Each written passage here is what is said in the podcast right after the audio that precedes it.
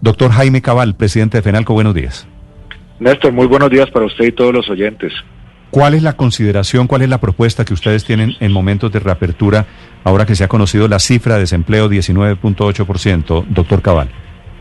Eh, sí, Néstor, eh, digamos que el análisis nace de comparar las cifras de mayo cuando prácticamente la gran parte de la economía estaba todavía cerrada y compararlas de junio, donde ya se hizo una autorización del gobierno nacional para una reapertura gradual eh, pero obviamente sujeta a las disposiciones de los alcaldes y gobernadores. En el mes de julio las tasas de desempleo son muy malas, muy malas en las regiones, ciudades como Neiva al 40%, Medellín al 25,6%, ciudades entre el 30 y 40%, muestran que esa reapertura gradual autorizada por el gobierno realmente no, no se ha cumplido o se ha dado de una manera muy, muy lenta por requisitos adicionales y obviamente también por muchas restricciones complementarias que nada ayudan a minimizar el contagio del virus.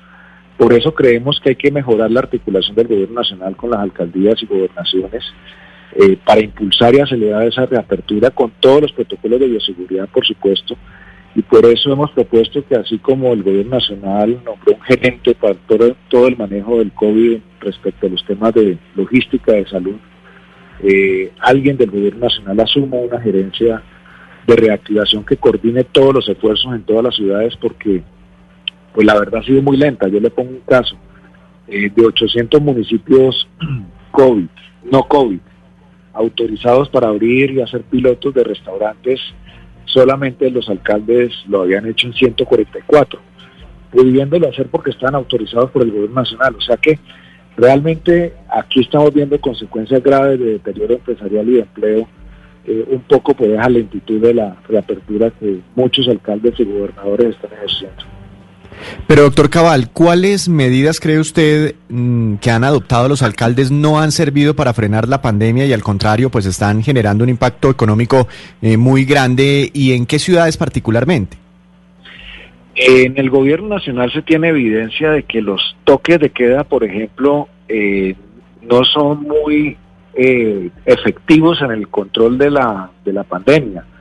Eh, ¿Por qué razón? Porque toques de queda de fines de semana o puentes festivos, por ejemplo, lo que hacen es generar más aglomeraciones durante los días, durante cuatro días, y no distribuir las necesidades de la población durante los siete, como está normalmente en una semana pues normal.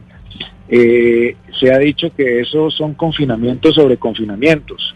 Eh, que no contribuyen en nada realmente a minimizar y lo que hay que ejercer es mucho más autoridad y control en las calles por parte de, las autoridades municipales. Eh, y también eh, los registros, requisitos que se colocan antes de poder autorizar a los establecimientos para abrir, entonces hay que hacer una serie de registros, hay que hacer una serie de, de visitas para estipular si los protocolos se están cumpliendo.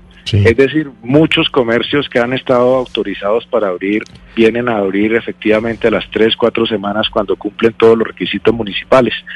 Entonces, se trata es un poco de articular esos esfuerzos del gobierno nacional con eh, lo que realmente están haciendo eh, alcaldes y gobernaciones eh, para buscar una reapertura más efectiva. Sí. Doctor Cabal, usted le ha planteado este tema al gobierno nacional porque el presidente desde el 6 de marzo está diciendo que la llave la tienen los alcaldes. Usted ha hablado con el presidente o con la ministra del Interior, el ministro de Salud, el doctor Ruiz, para plantearle esta apertura de la que usted está hablando, obviamente quitándole ese control a los alcaldes. Eh, efectivamente, digamos que no se trata de quitarle el control total, pero sí de generar unos procedimientos más estandarizados a nivel nacional. Cada alcalde interpreta la gradualidad como quiere y como entiende, pues esto no es una, digamos, eh, crítica en el sentido de que hay mala intención, sino que cada uno eh, en su leal saber y entender realiza las cosas. Lo hemos planteado, lo hemos dicho y, por ejemplo, eh, solamente le pongo el caso del transporte aéreo. El transporte aéreo es un servicio esencial eh, nacional y al quedar en manos de los alcaldes, pues obviamente se necesita que eh, cada alcalde se ponga de acuerdo con otro y si uno quiere abrir aeropuertos y el otro no, pues obviamente ahí termina la, la gestión. O sea que creemos que ese control de la gradualidad debe ser mucho más moderado y no tan abierto como en este momento está. Sí, dice usted, doctor Cabal, que cada alcalde interpreta la realidad como puede y como entiende. Una frase que me lleva a contrapreguntarle si es que para ustedes los comerciantes el problema es que los alcaldes y los gobernadores no están entendiendo qué es lo que está pasando, ni tampoco entonces entienden qué medidas hay que tomar para volver a, reactivar la economía. No, eh, lo que estoy diciendo es que cada uno, digamos, interpreta la, esa gradualidad de, una manera u otra. el, ejemplo que puse, por ejemplo, de los municipios no COVID, que ya pueden hacer pruebas pilotos de, para abrir restaurantes, que es una manera, en muchos municipios la actividad comercial y la actividad de restaurantes es lo que sostiene y de servicio la, economía local.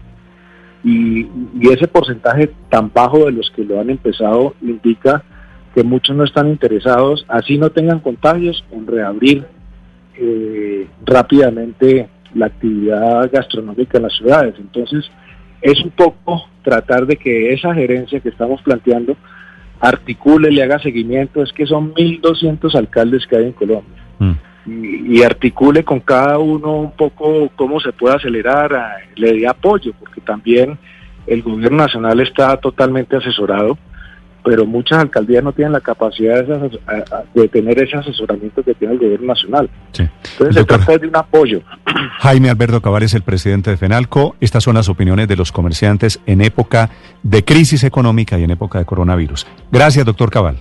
Muchas gracias, Néstor.